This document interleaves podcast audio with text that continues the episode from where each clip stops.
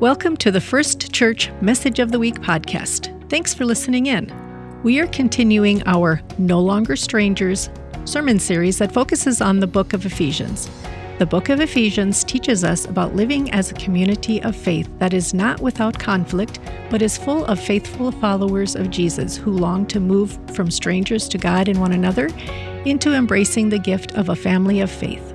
In this message of the week from August 8th, Pastor Jen Tyler shares from the third chapter of Ephesians and Paul's prayer for all believers that they would be grounded in love and reminded that God can do things through us we cannot imagine. Here is the First Church message of the week. So, as I promised, I want to read this passage for you here in a moment. Uh, first, I want to introduce it a little. We are continuing our sermon series this morning that's titled No Longer Strangers. As a part of this sermon series, we are working our way through the book of Ephesians, one chapter at a time. Um, if you haven't yet, this is my weekly plug to invite you to be reading scripture along with us. We're doing one chapter a week. This week, we are jumping into Ephesians chapter 3. That means that over the past couple weeks, we've talked about chapters one and two, in which we have focused on some of the providence and the grace and the glory of God and the ways that specifically in Ephesians 1, we named how the most, most important thing about our faith and our religion should always be centering on our God who reaches out to us, who longs for us to live into joy, and who calls us to embrace faith as an abundant, life giving tool. In chapter two, we talked about the wideness of God's mercy and the gift of how, just like we learned at Vacation Bible School, we are treasured. And then today, we're going to begin in chapter 3. Now, I'm going to start reading in verse 14, so I thought I'd tell you first. And these first 13 verses that we're not going to read out loud today, but I hope you'll read at home. The author is talking about the importance of living into God's purpose for our lives. God has created a purpose for each and every one of us, all of us. And specifically, this passage talks about how that means the Gentiles who were the outsiders who weren't part of the church yet, and as well as all the people in the church. Did you know that you are called by God? So that is what it talks about. And it talks about how the church, well, we're invited to be more of who God calls us to be. Because I think here at First Church, we are doing a pretty good job at living into God and the ways God is leading us. But we always have more work to do, don't we? And so we are talking about that today, picking up on that invitation when we read from Ephesians chapter, Ephesians chapter 3, verse, starting in verse 14. It says, For this reason, I bow my knees before the Father, from whom every family in heaven and on earth takes its name. I pray that, according to the riches of his glory, he may grant that you may be strengthened in your inner being with power through his Spirit, and that Christ may dwell in your hearts through faith as you are being rooted and grounded in love. I pray that you may have the power to comprehend with all the saints what is the breadth and length and height and depth, and to know the love of Christ that surpasses knowledge, so that you may be filled with all the fullness of God. Now, to him who by the power at work within us is able to accomplish abundantly far more than we can ask or imagine.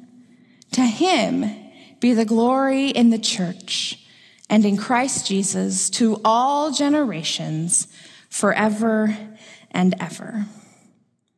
Amen. I want to back up and read again the beginning of this passage because I want to unpack it a little. Ephesians 3 14 and 15, it says, For this reason, I bow my knees before God, before the Father, for whom every family in heaven and on earth takes its name. I read these words, and if you could just leave them on the screen here for a second as we reflect on them. I read these words and I think, oh, that's really how it should be, right? One of the things we didn't name when we were talking about prayer positions, how many of us like to pray on our knees sometimes? Right? So we're going to come back and talk about that. I think of, I hear these words and I think about bowing before God from whom all of us take our name and our identity. And I think, yes, this is what I imagine the kingdom of God to be like, right? That the abundance of love and desire that unites the people of God who are longing to live in such a way that, well, that we are really truly honoring one another in the best of ways and that we do that so faithfully that we cannot help but to honor God and one another in prayer, with our words, with our actions, with all of who we are. And that when we do that, we don't just go before God in any way, but with a, an, an intentional kind of, well, humility and posture. And by that, I mean to point out that there are a few different ways we pray, right?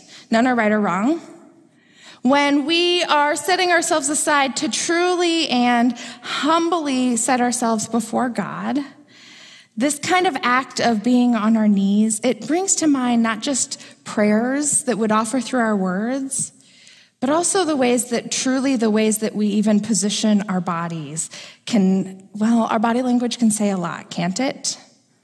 Body language that might include, but isn't limited to some of these illustrations, like how we bow our knees before God. That shows an act of faithfulness, right? If we see someone, now I know we don't have the rails up here now, but if you saw someone kneeling at the rail up here, it would be pretty clear what they were doing, right? But if I came up here ready to share the word with you today and I decided I was just going to stand like this for the duration of the sermon and look at Lisa, that feels a little different, doesn't it? I mean, wouldn't that be weird if I just decided to start preaching my sermon? Maybe Lisa would appreciate it. Maybe she would hate it because I'm going to keep saying her name as I look at her and she's not used to that, right? Some things make us excited and comfortable, and some are just weird. Some of that is what we're used to, and some of it is like, what? Instead of looking at this great picture of Jesus knocking on the door, I get to look at the Good Samaritan in the back, and I wonder how that would form my preaching in a different way. Now, there are a few things we can do in addition to just the ways we posture ourselves or the ways that maybe when we turn away from each other, it sends a different message. But there are a few things that I can imagine that show greater humility before God or another person than getting down on our knees before one another. To pray on our knees is an act of surrender. It shows that it isn't just with our words or our spirits that we offer ourselves before God, but also it's all of our entire selves in mind, body, and spirit that we surrender when we do that. And it makes me wonder, among other things, how many of us have gotten away from this practice of full bodied prayer? Now, to be clear, I don't mean that to be in full bodied prayer, you have to be on your knees. Um, I thought about getting on my knees for this example here, and then I realized then you have to watch me awkwardly try to get up, right? Because for some of us, getting up off of our knees once we're down is a bigger challenge than the humility, at least physically. Now, I have a bum knee, and so I don't kneel very well, and it is not pretty when I try to get up. But that doesn't mean we can't offer our whole bodies in other ways, right? And that's the question of how do we pray? How are we intentional? How are we turning ourselves in as we focus towards God while keeping the world around us wide open? That's one of my favorite questions to ask people, specifically children which is why when I knew Sandy couldn't be here today, I said, I'll just do it. Uh, she offered to record it like she usually does, and I thought, no, I want to hear what people have to say. I love asking people, specifically children, how to pray. And if we had invited them up here, I bet we'd have gotten a whole show on different things that we can do to pray, right? Because I don't want you just to tell me how to pray. I want you to show me. Something that baffles me again and again and again, as a pastor especially, is how many of us, and I'm not asking you to admit it, but a lot of us are intimidated by prayer, aren't we? It's one thing, maybe you're really good and have an intentional prayer life at home. But I know that most of you all, if I said, you know, Pastor Abigail and I would love for you to pray for us today. So for the pastoral prayer, I'm just going to pick on someone and you can come on up and pray in front of the whole church, including people online. That sounds okay, right? And if you knew there was a good chance I was going to popcorn pick somebody, I wonder how many of you would rather just watch online. right? Sometimes we realize in ways like that, in times like that, that maybe we're more intimidated than we want to. And maybe it's time for us to go back to those basics to be reminded that prayer is a conversation with God. There's not a right way or a wrong way. Now, when I ask children how to pray, usually the first answer I always get is the same that we close our eyes, usually really tight, right? You got to squeeze them closed to prove that they're closed. And then you have to fold your hands. And the biggest debate I get, and I wish we'd have taken a poll do you pray your hands like this or do you fold them like this? And wouldn't you believe that with children, especially, isn't it funny the things that we get taught and how, how we get very confident? And when I was a kid, you did this. Uh, I think it was because my mom was afraid that if we were like this, then we would start meddling again, right? So some of the parents are nodding. This is better because then you can squeeze tight and your hands are locked and you can't do anything else, right? There isn't just one way to do it though. Just as you have said, and as the children teach us, we can pray sitting or standing or kneeling or bent over or hands folded this way or that with our hands wide open or our hands on the ground or our head held high or our head held bent down, eyes wide open. I mean, there's, I could go on and on and on, right? And I am confident that unlike you adults who are a little more shy, if we invited the children to come up here and show us how to pray with our bodies, we would have more examples than we could even imagine and more combinations than we could ever think to put together. And what I love about that, and the reason I'm going to keep coming back to that illustration, is because it tells us a couple of things. First, it tells us that we are doing a good job teaching our children to pray in different ways. We are doing a good job reminding them that even the children, perhaps especially the children, have a direct line and connection and opportunity to talk to God. And they're not afraid to do it. Isn't that awesome? I remember as a child when I was taught to pray in Sunday school, and I've probably said this before, I would not let my mother get away with having a dinner meal or a bedtime without saying prayers because I was taught to pray those prayers in Sunday school. And then I remember having big family holidays with the extended family, like at Thanksgiving or Christmas, and I would say, Stop, no one gets to eat until we pray, right? And then I remember being a teenager and my mom saying, Jen, would you like to pray? Nope, I'm good. Anybody relate to that too? What is it within us that we start to worry less about our connection to God and the things that we can do to honor God and more about what people around us might think? Children have a lot to teach us about the boldness and the courage that it can that can live in us when we share and live into these opportunities. Now, the other thing that this teaches me, this, this possibilities, these combinations, the braveness of children wanting to pray with us, is that all of these types of prayers that we offer had one thing in common. And that is that none of these prayer postures that they brought up were casual or unintentional, or dare I say, even natural, right? How many of us walk around with our hands like this all the time? I mean, maybe if you're feeling nervous and pacing, right? How many of us walk around like this all the time? That's not natural in our daily lives, but it is natural in prayer. It's pretty clear what I'm doing when I stand like this in front of you all, isn't it? Of all the postures of prayer we could muster or come up with, I think for most of them, there are few, if any other times in our lives that we would place our bodies in that exact same way, except for when we are inviting God to come and draw near. Which brings me back to the question, not just of how we pray, but of when is the last time that you really, truly, humbly sought to offer yourself before God in this way? Now, the honest, honest question for honest answer for most of us is like, oh, like eight minutes ago when Pastor Abigail prayed, right? But outside of our designated time of worship, when is the last time that you found yourself on, on your knees or sitting intentionally silent with hands wide open, seeking to invite God to speak in your life. Because often, well, I think we find ourselves, if we find ourselves on our knee, whether it's literally or figuratively, it's those times when we are feeling really broken or hurting or at the end of our rope, right? But God wants us to pray when we are joyful too. God wants us to pray when you're having the best day of your life and you pause to say, Thank you, God, for your love, for how amazing you are, and for this joy that we get to live into. Thank you, God, for this church and these relationships and this opportunity to worship you. God loves to hear our praises. And thanks be that God is with us to hear us when we're feeling broken too.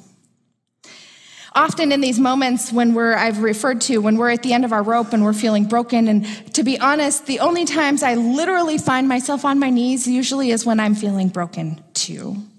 When I'm at the end of the proverbial pavement. Because I love that analogy because when the pavement ends, what happens? We know this, we're rural people. The pavement ends and that road becomes rough, right? And you better slow down because if you don't, that turbulence is out of control, right? And so it's in those times when our lives have to slow down a little bit too, when we hit those rougher spots. Those are the times we find ourselves on our knees because we know that we have got to do something different. We know that we have come to the end of our strength or control that we never should have held on to anyway. Have you found yourselves in these moments in your own life? A moment of a personal crisis or a family conflict, health issues, broken relationships, grief. When we find ourselves in this place at the end of the pavement, we have no choice as people of faith but to do something a little different, to refresh our posture, and to turn to the only one we know will always be there and can always give us strength. Because as it turns out, when we open ourselves to God, we are also opening ourselves up to being able to rediscover that God has been longing to reach us in these new ways all along. And so, whether we find ourselves on our knees praying for ourselves or for others around us, we are reminded in these moments that we're not alone. We are not alone because as we offer ourselves before God, we are reminded that these prayers are never in solitude. They are building on the prayers of the people and the generations before us. And so we join in their chorus of prayers, prayers of people who have offered prayers like the one offered in Ephesians today. The prayer that is offered in Ephesians 3 16 and 17, we are told, I pray that according to the riches of his glory, God may grant that you may be strengthened in your inner being with power through his spirit, and that Christ may dwell in your hearts through faith as you are being rooted and grounded in love. We pray for your strength and your courage that you may be rooted and grounded in love.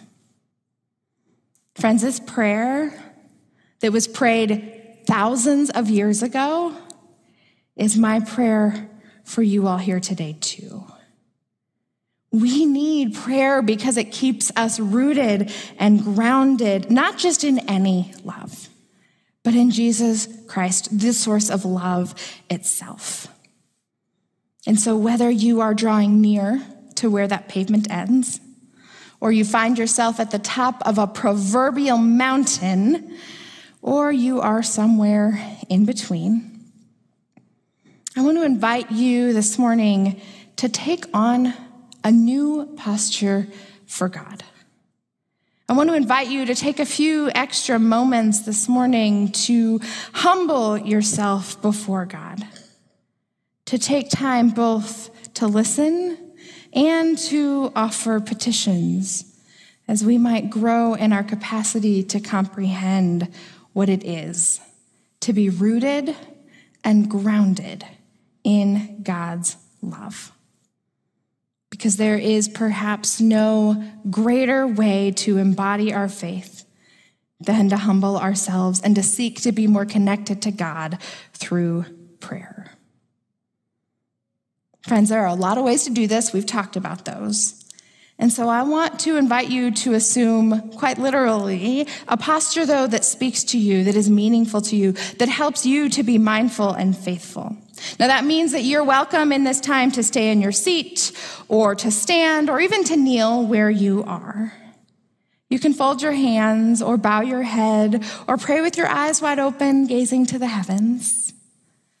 Whatever posture you take at this time, may the Spirit move you as together we bow our knees before the Lord our God. And as we take time to pray together, I want to use this as an opportunity to remind you again that here at First Church, you don't ever have to pray alone for your prayers either. That we are longing to pray with and for you. And so, whether that means you nabbed me before or after worship, or I hope that you'll write them down so that we can pray for them throughout the week on those connect cards like I talked about, Friends, I want to invite you to write that prayer down. What is the prayer of your heart that God is longing for you to pray in this time? How can we, our pastoral and prayer teams, share in this prayer with you this day and in the week to come? Because, friends, our Lord and our God is longing for you to be rooted in the love and the strength and the courage of God. And so, however and wherever and whenever you might seek to do so. Might God intercede and might God's presence be known. Let's pray together. Faithful and loving God, we ask that you would hear these prayers and all the ways we offer ourselves before you. God, this day we indeed pray that each and every person here may have the power to comprehend with all the saints what is love's breadth and length and height and depth, to know your great love that surpasses knowledge so that each and every one may be filled with the fullness of your love and grace and mercy. In the name of Christ Jesus, we pray. Amen. Thanks for joining us for the First Church Message of the Week. To stay connected, subscribe to this podcast and follow us on Facebook. For more information on our church calendar, visit our website at watertownfirst.church. This has been the First Church Message of the Week.